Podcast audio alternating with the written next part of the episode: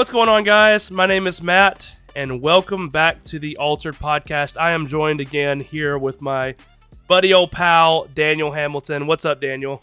The host with the most. Uh, I can't complain, man. Been a great Thanksgiving week. I have. I am actually three meals in, three Thanksgiving meals in, um, and I can barely breathe. But you know what? What is life without some good old gluttony? So Absolutely. I'm pretty sure I've gained like 10 pounds this week. Yeah, it's been Um, rough. at, at least and you know and i still have one more meal left as well on sunday and so i am i you know it's kind of my excuse to just continue eating garbage for the rest of the week i'm just going to continue just to chow down on some homemade chex mix and some cherry cordials just because i can Oh. and then you know Love it. and then from there maybe you know actually start to uh to start dieting again you know Yeah. Oh yeah. Wink, wink. And it stinks too, because like Thanksgiving could not have come at a worse time for me because I started losing weight about a month. No, not a month. Goodness, that was way too short. It's about two or three months ago. I started losing weight, and I'm down right now about thirty pounds. That's right. Yep. And so once I started losing weight, then all these holidays started coming around the corner. And I've gained back like ten of those pounds. So like I'm having to go back into overdrive again, which which kind of stinks. Um oh, by the way, for anyone listening, if you notice that my voice is a little bit uh nasally, my every single year around this time, uh, at the time we're recording this, if you couldn't tell already, it's about Thanksgiving. And um we uh about this time every year, my allergies kick in or a cold of some kind. And uh, yeah, so I apologize if it's really annoying for whoever might be listening. Yeah, you'll get over it. yeah, they'll be fine. it.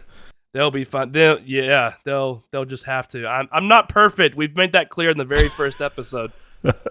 um, but anyways, let's. Uh, so we have a really fun discussion today, and I think it's really relevant, um, especially for those in the Bible Belt. If you're listening and you're like, let's say you're like nowhere north of like Virginia, Kentucky area, and no more south than like mid Florida. I don't even count the bottom of Florida because like I don't think Miami's in the Bible Belt. Um, you know? Absolutely not.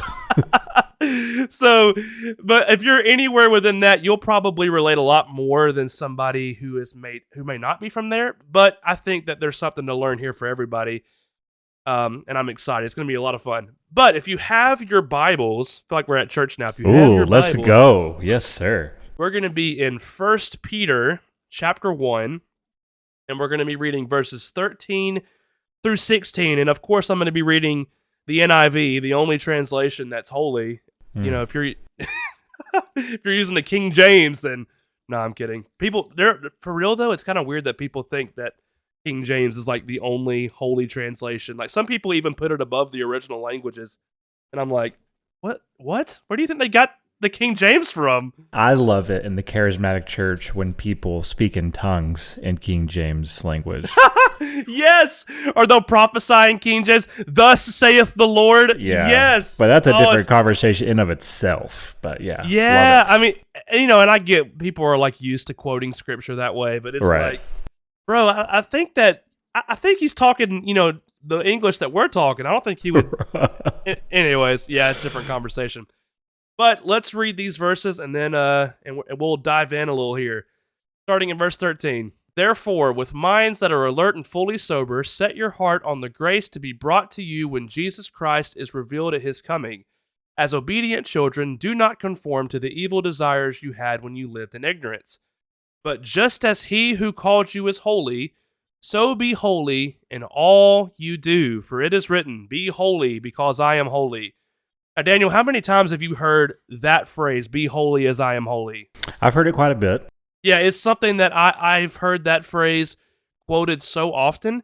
And it's usually quoted whenever people are trying to get you to do what they want you to do. Like, you have to be holy because he said, Be holy as I am holy. Right. But today we're going to talk about uh, what is the distinction biblically and historically between the idea of, of something being sacred or holy. I'm going to use those words synonymously, sacred and holy, um, or secular. And so, to do that, I think we need to really talk about what sacred even means because secular really is the lack thereof or the contrary to the sacred. Yeah. So Daniel, I'm going to turn it over to you. How would you define the word sacred or holy? Um, so I would say something that's sacred is something that's connected to God in some way. Um, and it's uh, usually things that are sacred. It's like I don't know. It's it's just like things that we respect in a church setting. Things that are sacred. Things that we'll never mess with.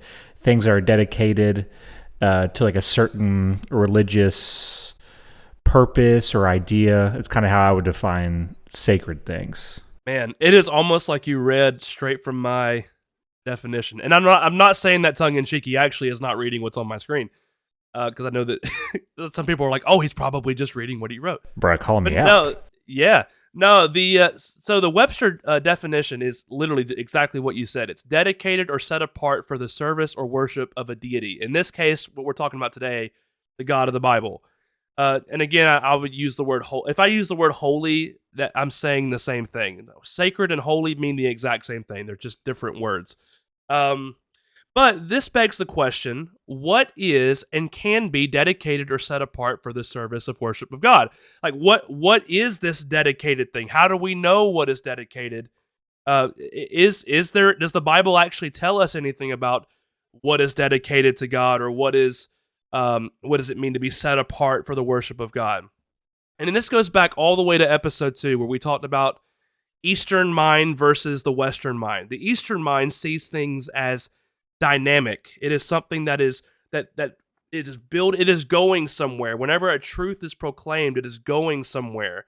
And in the Western church, we love throwing around labels of what is objectively sacred and what is objectively secular because to us truth is just a static reality so like in the eastern mind they they are not interested in saying be holy as i am holy and then let's talk about what it means to be holy and then they give you a step-by-step program and bullet points and a slideshow saying here's what it means to be holy what they do is they say just as he called you to be holy be holy in all that you do and then they move on to a new conversation and it's like they, they leave that to you. Be holy in all that you do, whatever that looks like for you. And that and that's like what? That is that's so weird because in the Western mind, we're always like, okay, uh, this is what sacred means. This is what holiness means.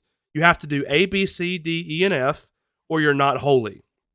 And, and we'll notice this as, as we go through some examples from from us personally. So let me bring it over to you, Daniel.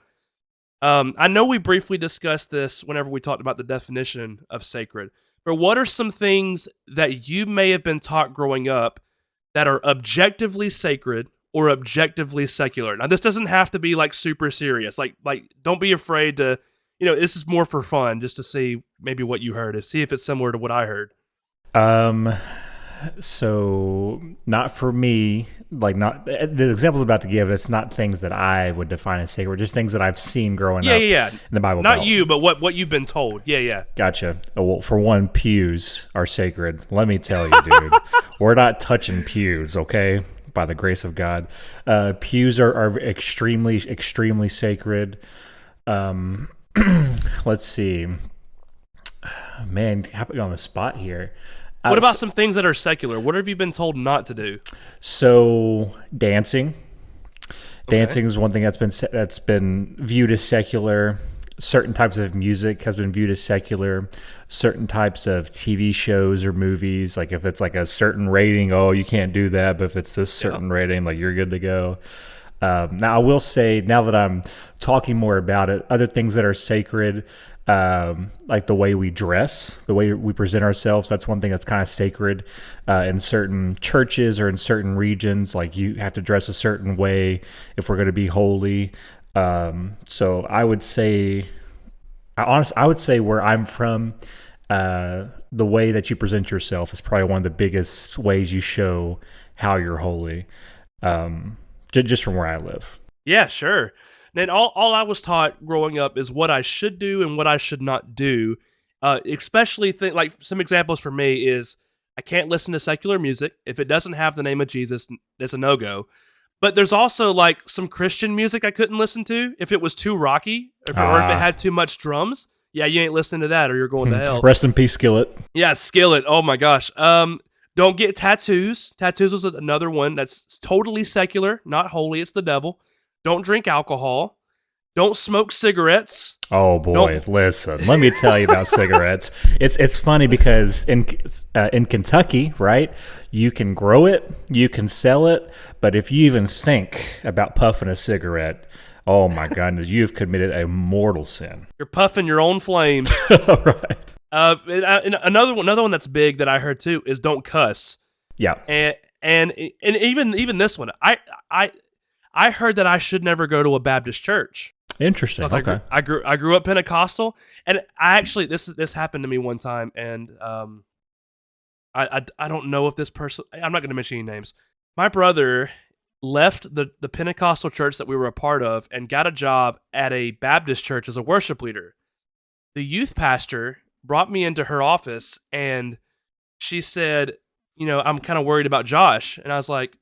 Why? Like, what? What did he do something wrong? Like, what happened? She goes, "No, he's he's going to a Baptist church, and I'm afraid he's backsliding. Ooh. And I was and I was like, wait, wait, wait. So he's backsliding because he's going to a Baptist church, or he's backsliding because he actually did something at this church? No, because he's leaving the spirit filled community of, of the Pentecostal church. And I'm like, Oh man. are you serious right now? Like, there's no. I actually laughed because I thought she was joking, Yeah. but uh, but it was a serious conversation, and apparently it's secular to go to a Baptist church. But I heard all these weird things, and I would always respond after hearing all these things, like, what else is there left to do in life? You know, like you told me everything I can't do. Is there anything that's fun about being a Christian? And you know what they would always they'd be like, "Oh, there's lots of things that are fun, like going to church." or if you want, man, all these G and PG movies, they're so good. It's- Unless you're watching Harry Potter, you can't watch Harry Potter. right. But all the G and PG, good. If you listen to MercyMe, great band, Casting Crowns, you know, K Love, like this is it. Our Bible trivia, man, that's a blasty blast, you know. Like, and we have all these, all these great things that you can do as a Christian, and, I, and I'm like, okay, well, I, I don't know if this is like for me, man, like because this is not fun. This is if this is what being a Christian is like, I don't really want to do it. But on a serious note, like we never heard about living life simply out of the overflow of our love for God and others. It was always about like what you did do and what you didn't do. Which Yeah. is is weird because the mantra of what Jesus preached was our love for God and others. Man, you know that's so true. It's it's very performance based, um, or um, I shouldn't say it. I mean, it's been viewed as as what we can perform or how we can perform when it comes to our faith. And, you mentioned that in the Bible, like there's just certain, or we're we're talking about this idea that like that's not how it is. And I just I think back to the story, and I hope I'm not stealing like your thunder notes, which No, I clearly can't see. But the story of uh, the man who was asking Jesus about like what it means to be a neighbor, that little excerpt, and Mm-hmm. Jesus kind of ends the story, and I'm paraphrasing, so don't don't don't hate me for this, but Jesus kind of gives him what he needs to do to inherit in, inherit eternal life, and he basically ends the story by saying, "Yeah, if you can do all these things, you yourself can inherit t- eternal life." And in scene, they, they kind of like they end on a dime um, and you're kind of like, uh, okay, so Jesus, are you going to tell us how to do this? Are you going to give us more of an explanation? But no, it just it ends on like this fundamental of like how to be a neighbor, and that's it. Uh, it's just kind of where it takes me to, I guess, is, is what I'm trying to say. Yeah, and that's just and that's honestly how rabbis taught and still do teach to this day. I wish that we would inherit some of the ways that rabbis teach because the way that they teach is they tell you the truth of scripture and then they they leave it to the person that's listening to learn and grow mentally and then how they put it to practice is totally dependent on their context. It has nothing to do with there's no objective way to apply the text. It's where are you at in your life and how do you apply that to your context because how i apply uh you know love your neighbor may look a lot different than how you love your neighbor although we're both loving our neighbor we love each other we love our neighbors in a different way because i'm in a warehouse and then you are at your church you know So what you're saying, Matt, is that we might be robbing people. When we, might ch- be robbing people I tell you, well, I cannot wait to hear more. Yes, it is. It's crazy because it's like, like what? Why? Why do we think? And, and this is the problem with a lot of sermons that you hear. I- I'm I'm totally going off like away from my notes right now. I need to get back on and after I make this point. But um, we we go to all these churches and all these pastors will preach that you need to live exactly how I tell you to live, and they give you all these points about what you are to do, when what he's saying may not even work for them because their context doesn't even call for what he's saying to do. And it's like, why why can't we just teach what the Bible teaches and then let the Bible be applied by those who are hearing it? Because the application, that's where the Holy Spirit comes in. Right. The Holy Spirit convicts, the Holy Spirit leads them to walk in holiness. And yet we have preachers and pastors that are te- and I'm not saying everybody's this way. This is obviously not like there there's a lot of good out there too. But I have a really a real big problem with with teachers that tell people like this is the only way to do this and if you don't do it this way then you're secular. And I I just I'm not about it. But let me get back to my notes cuz I am totally going way off. Churches, especially in America, always teach holiness through their own presuppositions and definitions of holiness when the Bible isn't as specific as we might think. How many times does the Bible say to be holy and then goes on to tell you how to do it? I would argue not at all. The, there's a like you just mentioned in that story. Like there's a lot of men Jesus mentions in so many places what the standard is, but he doesn't place the fence around the standard. He says, "Here's the standard. Now go and run with this standard." You know? Like it's never love your neighbor and so here's how you are to love your neighbor. It's love your neighbor as yourself. Well, how do we do that? I don't know. Go. Well, how does that work? How does that work where you are? And this is why the church is such a big deal, uh, it- like through the right lens. Is because this gives you opportunity to speak into other people's lives who are like, "Hey, here's here's my context. Can you help me to see how I can apply love in my context?" Whereas all we have now are sermons that are being taught, and then people are just going out thinking they have to live love or live holiness the exact same way the pastor does in the pastor's context, and it just isn't working. And so, yeah, that's that's a, a big problem that I have with it. So, do, do, you notice though, Daniel, the like the chasm or not chasm? I said the use the wrong word. The schism that we've created with the idea of holiness. We've created a, a barrier between holiness and secular that is totally up to the pastor or teacher, and they're saying this is objectively uh, ho- uh, holy and sacred, and this is objectively secular. Like, have you noticed the schism that we've created? Like, what are your thoughts on that? Yeah, and it's I have noticed it. I've noticed it in my in my own life. I've been guilty of doing it before too, and I think that the difficult thing is it's it's different for everyone, or it can be different like for every preacher or minister, and that's where we kind of have to be careful. Uh, because for someone who is a believer, who is just like everyone, just like the minister himself, we're all trying to navigate this. We're all trying to figure it out. We're all trying to apply this Bible to our our life so that we can be like Jesus and so that we can love others around us. But when you have all of these conflicting, if that's the right word, all these conflicting ideas and all these conflicting thoughts of like do's and don'ts, and it's, it's different from everyone you hear, it can be a little disheartening. And and you might ask yourself, like, well, what is true? Like, what like like what does this look like practically? Exactly. And I, I think the problem is is we're not equipping people, but we're actually telling people. So it, the way that I see it is we're, it's like we're telling people how to fight a battle, but we're not actually equipping them for the battle. We're saying, here's all the answers, here's the battlefield, and here's how I fight it. Here's my weapons that I'm using. Right. Now go out and use my weapon while he's still holding on to his weapon. It's like if, imagine a general goes to war and says, "You guys are all going to fight with my sword." And and tells them how to fight with his sword, but he doesn't actually give them a sword to fight with. I think that's so good. Yeah. So like, and it's not that you know trying to. I I feel like sometimes ministers we can get lost in maybe we're sharing our story to try to relate. We're sharing our story to try to encourage and show people, hey, like listen, like this is possible. But maybe our conversation should be, we need to ask and we need to seek for ourselves, like what what is God calling from me? What does God want to use me for? Not so much, well, if he did it for Pastor Jim, surely to goodness it's going to be the exact same way for me. Um, Yeah. And I, that's so, it's so true. So true.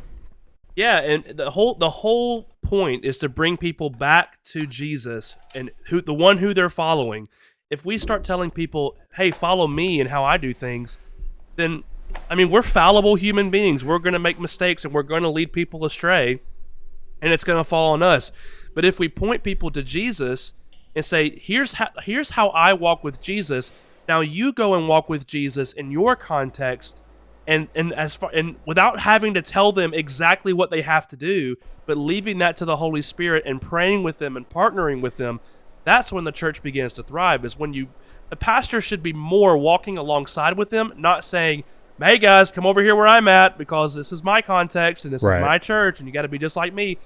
And so I, I just think it helps to send people out equipped and prepared and uh, confident that they can go and face anything out in the world because they have the Holy Spirit, not they have the pastor's weapon that he used when he's in his quiet time, you know? And I, I wonder how many Christians are we doing a disservice to? I mean, because if we properly equip people, I, I think there's going to be a lot more fruit that is that, that's being it's, it's, it's going to last, right? Because if, if you're just kind of giving people like your take on things and saying this this is it, like this is the stuff, and it's just not working, they're going to fall away. They're get frustrated. But if you're equipping people to actually look at this and apply it to their context, I think that as as the church uh, as as a whole, we're going to find a lot more Christians who are a little bit more grounded in their faith. Yeah, and think about how Jesus sent off people too. Like the woman at the well, for example. He he responds and meets the woman at the well where she is. And Jesus very well could have been like, now go and make sure that you go to the, the leaders of of the synagogue. Right. Make sure that you have make sure you tell them this doctrine about who I am. Make sure you tell them about the Trinity and and the and the baptism and the Holy Spirit and and all this stuff. All he says is go and tell your go and tell people what I have done for you today. And then leaves that totally up to her what that looks like. Go and do what you do. And according to I mean according to church history, she ends up being the first person in the Bible to ever win a city for Jesus, which by the way, if we want to talk about women in ministry, the woman at the well is the very first evangelist yes. to ever exist, and she was a woman. So Yes. do with that what you will, but I'm just saying uh, that it- it's hard to argue against that. But anyways, different conversation for a different day. But it's a good opportunity for me to switch gears a little bit here. So I want to I want to break down a little wall because I think that we that we and when I say we, I mean the Big C church, the church as a whole. We talk about this idea of the world and we- say be in the world but not of the world. And, and I want to address what that means historically because I think that may actually help us in this conversation as well. So I want to read uh, what Jesus said in, in John 15 19, just for a reference. It says, If you belong to the world, it would love you as its own. As it is, you do not belong to the world, but I have chosen you out of the world. That is why the world hates you. Now, we love in our Western Greek mind to take the word world here to mean the earth. Christianity in the West is heavily, heavily, heavily influenced. We didn't talk, I, I almost went into this in our second episode, but I felt like it was too soon. I feel like we have, we now have the people who are sticking around, so I can go into this a little bit. Right. Christianity in the West is influenced by what is called Gnosticism, which is, in short, it says that the earth and everything in it is utterly corrupt, and that the only hope, the only hope is for us to escape somewhere a billion miles away, far beyond our grasp, called heaven. Which, for one, heaven's not described that way in the Bible, but it's it's just the idea that we have, and we see this idea also in Plato, which I, I've recently finished the book. Um, oh, what was the book called? Uh, the Republic by Mhm. Plato. Yeah. Um, I finished that book, and if you read that book, it is shocking how much we say today in Western Christianity that comes straight from Plato, who was not a Christian. He actually spoke against the idea because at, Plato comes before Jesus in terms of history, but he spoke against the whole idea of the Jewish religion. He thought that we should be open minded, we should accept all gods because anything is possible. And yet, all he talked about is how the earth is corrupt and that our whole goal is to get somewhere else. And and that's where we that's how we apply this verse that you don't belong in the world, you belong elsewhere. The world will hate you. And we think it's talking about the earth. So, for one, heaven for the Eastern mind is not a billion miles away. It's the reality of life here and now, which the Bible Project did a great, great, great teaching on this idea. And we can link that in the show notes. But of how the events in the garden caused a fracture in the overlapping of heaven and earth. And since then, God has been longing to re overlap the reality of heaven and earth. But let's go back to the idea of world. The term world actually has multiple meanings, even in English. We have the world referring to our, our, our earth itself, but we also have the world when we talk about a specific practice or an idea uh, uh or an expertise or an area of entertainment. For example, we have the world of sports, and that world of sports encompasses all realities of basketball, football, soccer, hockey, uh, baseball, and everything else. We have the world of medicine, which encompasses all of the medical professions and practices. Uh, if I were to make this relative to our discussion, uh, specifically in the time of Jesus, the world would have been Rome. Or yeah. let's even make it practical for us. The Rome for you, Daniel, is Lexington. Yeah. And the world for me is Columbia. That's the world that we find ourselves in, is the culture of this world. Now, knowing this, what world? Oh, oh, oh my gosh, my notes. Knowing this, what world do these biblical New Testament writers or even Jesus himself find themselves in? And I mentioned this a second ago the Roman world. Rome's empire is at odds with the kingdom of God. That's why Jesus and his followers died. We think that Jesus' followers died just because they were like super devoted to Jesus and, you know, they read their Bibles every day and all this stuff. That's what we think they died for. But the reason that they died is because they came out from the margins and they professed to a world that Caesar that, that Caesar is not Lord and that. Jesus is. Right. And that that idea gets you killed. You don't survive that. That is an idea. If you come against Caesar and say, Caesar, you are not my Lord. Rome is not the kingdom, but the kingdom of God, and Jesus is Lord.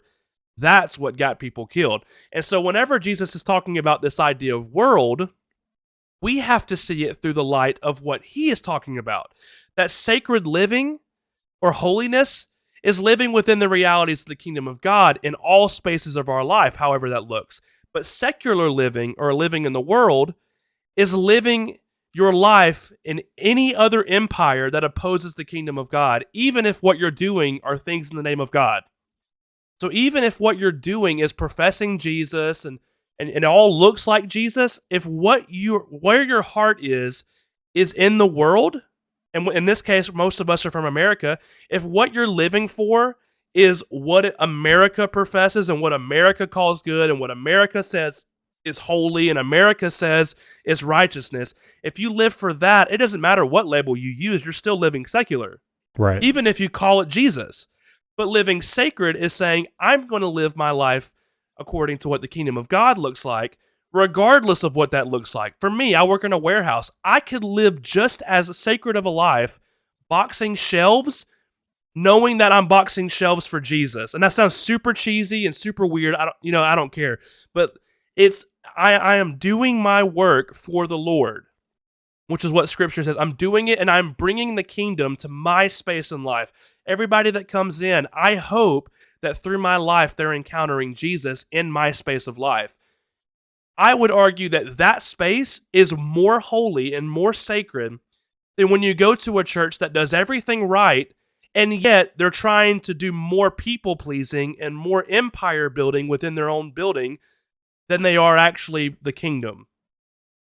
And so that is the difference in my opinion between sec- secular and sacred is it is a heart posture. It is not about what you do, it is about your heart posture. Be holy in all that you do, Jesus said. Not be holy in all the things that you do that have the, the name church or Jesus on it. It's be holy in all that you do, whatever that looks like. And I would argue that whatever you're doing, even if it even if the church would call that act a holy act, if your heart's not positioned in holiness, it's not a holy act, even if what you're doing is right. Right. So so Daniel, let me hear your thoughts on that. I think that's that's spot on, and I think it's it's it can be sneaky sometimes, um, because we we all know how easy it is to go through the motions. We know how easy it is to kind of fall victim to, well, I like he's a good guy. You've heard that he's he's, he's a good guy. Uh, but if if you're if the heart is not is and and that's and that's the thing. I mean, we as Christians we really have to double down on who Jesus is, and if we're going to live in our world, whatever your world is, like Matt mentioned, it's different for everybody. The context is different for everybody. But if we're going to live in our world, we have to let Jesus be Jesus in every aspect of our lives. Um, and I I try to think back on my life on where I've kind of missed that at times. And it's I don't want to say it's heartbreaking, but it's kind of like, man, how many missed opportunities have I had? Or how many times have I done something just because, like, oh, it's going to look good, or oh, this is kind of what the church expects, so we got to do it. And and the the heart and the attitude was just so wrong. So it's it's a little convicting, and it makes me kind of search myself now, even being in ministry, because whether you're in ministry or whether you are going to church or, or whatever, I mean, it's it's it's it's it's easy no matter what context you're in.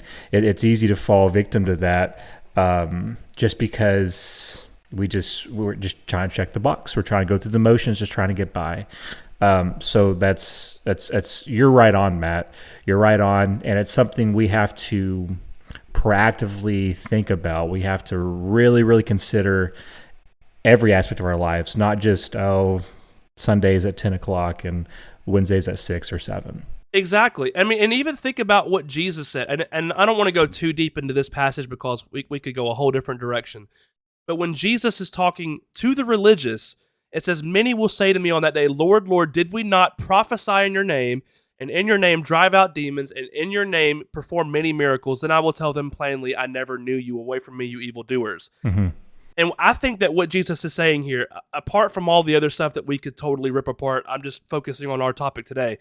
I think what he is saying is that it does not matter the acts that the acts that you do do have ram- like there are there are good consequences to your actions. And there's also bad consequences for your bad actions. That's, i'm not taking away from that. Right. But the most important thing the thing that matters in the kingdom of god is where your heart is postured because the bible says that man looks at the outward appearance, but God looks at the heart.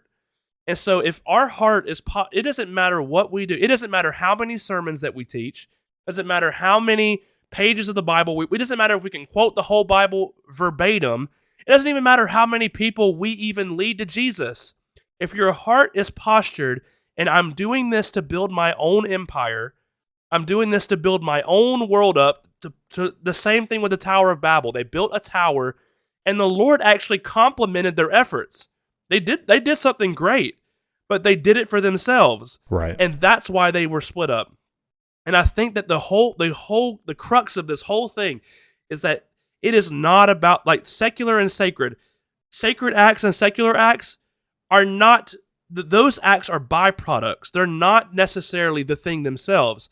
A heart that is sacred or a heart that is secular is where it matters. So when we start policing people and say, if you don't do this, if you don't do that, if you don't do this, then you're secular. Then what we're doing is we're saying that you have to live up to what our standard of sacred is, not the standard of the Bible, which I would argue that the Bible doesn't even say, like, hey, this is it and this is not it. This is it. I mean, we have the law, sure, but even the law, like, the law is built into something so much deeper as well. It's all about the heart.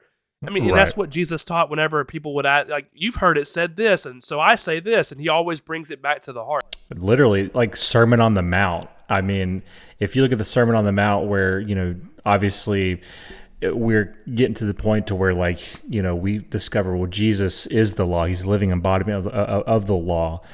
And in his sermon, he's talking about I mean, he, which is an amazing sermon, obviously, but he's going through all these things. And if I remember correctly, I don't really remember Jesus even then, like this, the greatest sermon ever preached, ever preached. And he, he hits everything. He touches on every single, especially topics that were like very, very, you know, prevalent and important back then. But even today, I don't really remember reading in the Sermon on the Mount like the specifics of what we have to do, right? Yeah.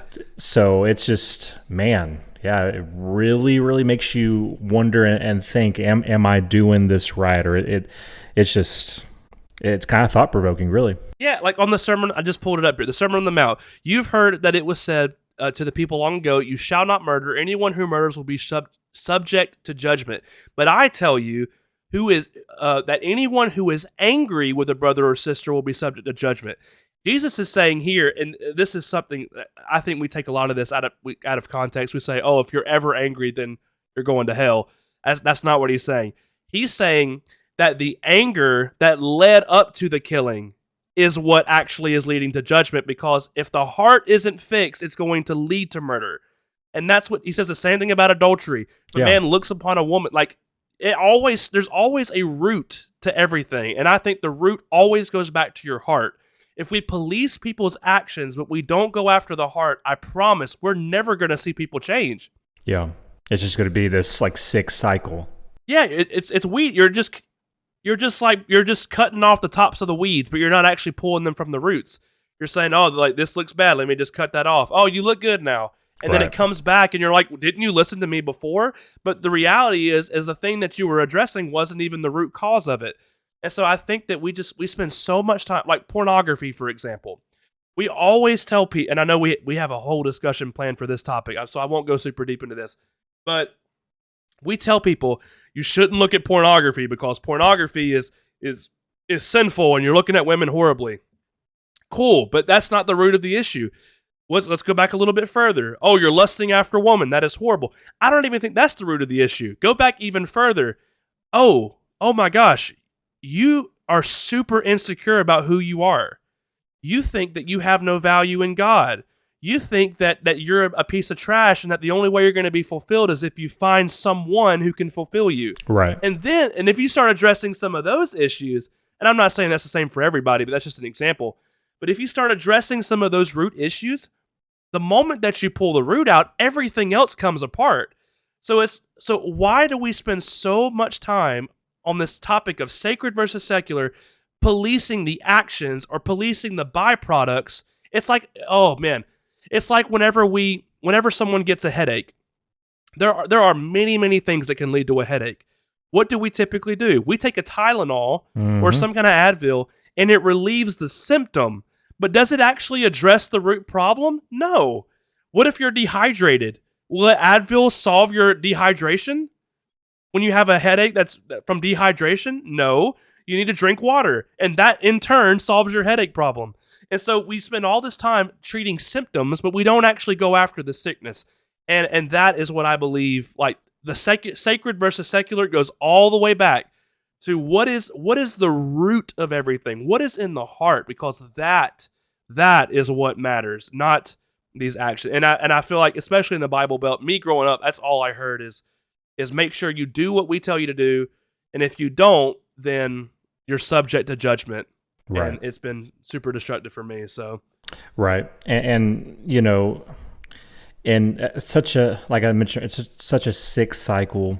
And the thing that I think is the most destructive when it comes to this particular topic is that this can be taught like for generations right? This this Yeah. this idea of like do's and don'ts and like here is how we're going to live and here's what we're going to do. And um it's it's something that does not produce what i think god truly wants for our lives Yeah, and dude, this even goes back. Now that you said that, this goes back to to what you talked about with offense.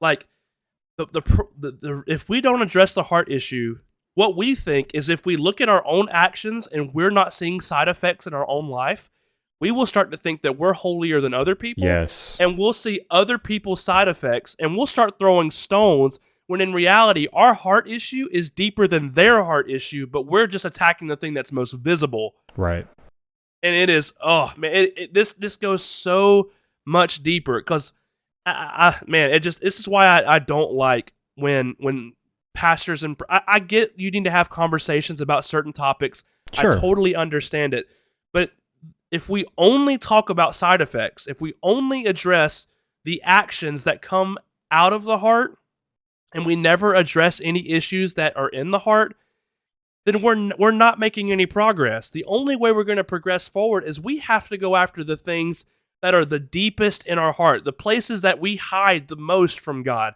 so that the, the light of God can shine in the darkest places of our heart and bring those to light, bring them to bear, be dealt with, and then everything else that comes as a result of that can can be fixed. The whole so if a man beats his wife, do you think a man just woke up one day and decided to beat his wife? Or do you think that there's something deeper? He's probably got some anger issues. Maybe the anger goes back to his childhood where his his father beat him, and maybe his father's childhood goes back even further than that. And, and if you really go back and you see the root cause of everything, I think it actually starts to help you start to care for people too, because you realize, oh my gosh, like it's not just he's beating his wife, or it's not just that he is watching porn or that he's suicidal. This is something that is that seemed like it was so basic and so simple that just went way out of control because nobody dealt with it and nobody would be willing to address it. Right. And I, I think just to kind of throw onto that, I mean, your view of humanity, once you can, and I know it's a really scary thing to do, it's a really difficult thing to do. There, there's a video from the skit guys. You remember those those guys? The skit guys did a video called God's Chisel, and it was just talking about how we're made in God's image and we're going to let God work on us and really we're going to get down to what is it that's keeping me from truly being like Jesus, right? And having those conversations it's extremely difficult. Have trying to get to the place where we're thinking about, man, really what is wrong with me? And a lot of us like to think, well, I'm pretty normal, like nothing's really wrong. But truly, if, if we get down to it, there is something in all of our lives that is that keeps us from growing, keeps us from having a more intimate relationship with Jesus. There, there's always something. If we can identify that and truly understand what it is, and let Jesus, let Jesus help us, our view of humanity and others, it changes so much. And I'm not saying this to, yeah. toot, to toot my own horn, but I've had conversations like with people like because I, I truly I, I have a heart for people who are are hurting lost and broken. And i can see someone with like i mean the absolute worst past imaginable right? The worst past imaginable. And i can just think to myself you know what? Jesus still loves them God still loves him. I bet he did not wake up one day just thinking, I'm going to throw my whole life away for this. As people, we, it, it, it's, it's gradual and it all goes back to the root of where it all started. And as Christians, if we can just get this in our hearts that, you know, we are just as messed up and we are just as lost as the next person, for all have fallen short, um, we too can see others who are struggling and need the love of God as well. Absolutely, and and, and to kind of kind of bring this back um, to I guess to tie this all together as we kind of wrap things up. If you're listening to this, and I'm assuming most people listening to this, you're, you're probably doing something right now. Maybe you're working out, maybe you're walking in your neighborhood, maybe you are at work, maybe you're driving.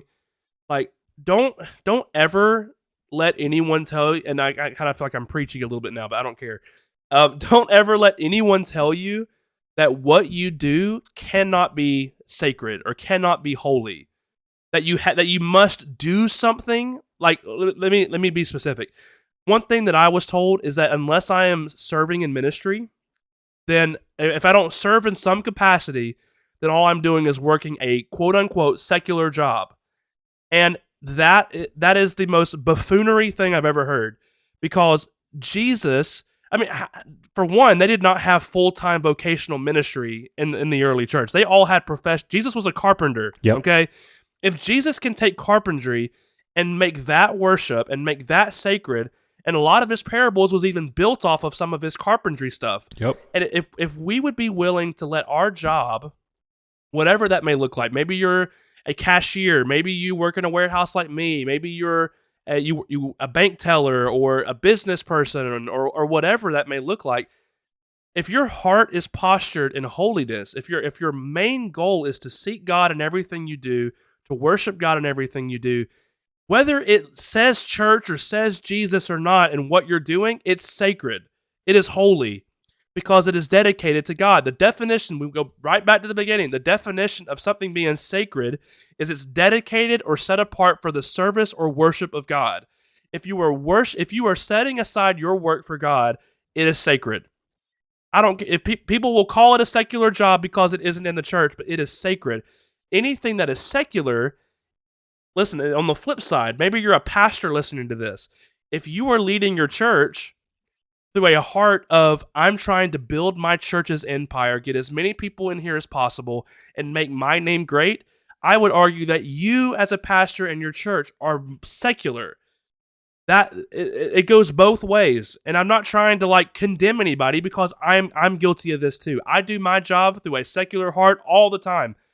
But if we want to get to the the root of all of this, and all of us, again, we this goes back a couple episodes ago. This is all about how all of us are growing together. We're not trying to like say come to our level. me and Daniel are we, we are the first to say we're we need to get in line on this thing. Absolutely. Know? And so if we can be if we really want to see revival, which is I know a, a term that's overused a lot, but if we want to see revival or if we want to see the kingdom of God manifested in the world, it all starts with us in our context having our hearts postured in holiness. Not not just doing holy things, but living a life that is dedicated to God. And no matter what you do, no matter what you touch, it'll be sacred. And imagine if everybody, no matter what space they're in, imagine if they did that, where everything that they do is sacred. That right there is heaven on earth, right. literally. Yeah. And so that I mean, that's uh, is there anything else you want to say, Daniel, before we kind of wrap this up? No, man. Honestly, you just you you ended it the best way possible. So I say we end on that high note. good, good, good. Well, hey, if you guys are listening to this and and maybe you're kind of struggling this with this, maybe you've been hurt by people who've used some stuff against you. Um, we want to help you in any way we can. Uh, we'll put contact information below. Um, as far as what that looks like, we're still kind of figuring that out as we're recording this. Um, but we will have an email or something set up below, and uh, we we can either you know have a conversation with you or pray for you. Uh, maybe you want to just vent to somebody, like we're here for that too. Uh, so just feel free to reach out to us, and we're happy to help in any way that we can. And if I may, Matt, I know we've not done this, but if I can just say, just pray real quick because yeah, this sure. is just something that's really just kind of touched me. Um, and so I just want to pray for anyone who's listening. Dear Heavenly Father, we just thank you for your love, your grace, and your mercy. God, I pray that sometimes in life we are exposed to certain things, or God, we might not see the best in church. We might not see the best in certain situations. God, I pray that you will do a work in us God, I pray that you will remind us that we are loved and that we are accepted, and that even the small things that might seem irrelevant, the small things that might seem like they don't really matter, that if our heart is postured for you, if our heart is postured and we're looking to you in all things that we do, that God, we are going to live a life that is fulfilling and because it's a life that's for you and of you. And God, I just pray that we can just leave this podcast encouraged, even if we're not doing it right this very second. That God, that if we just begin the conversation in our own heart and in our own walk, that God, we can see amazing things take place and manifest in our lives. And God, I pray this in Jesus' name. Amen.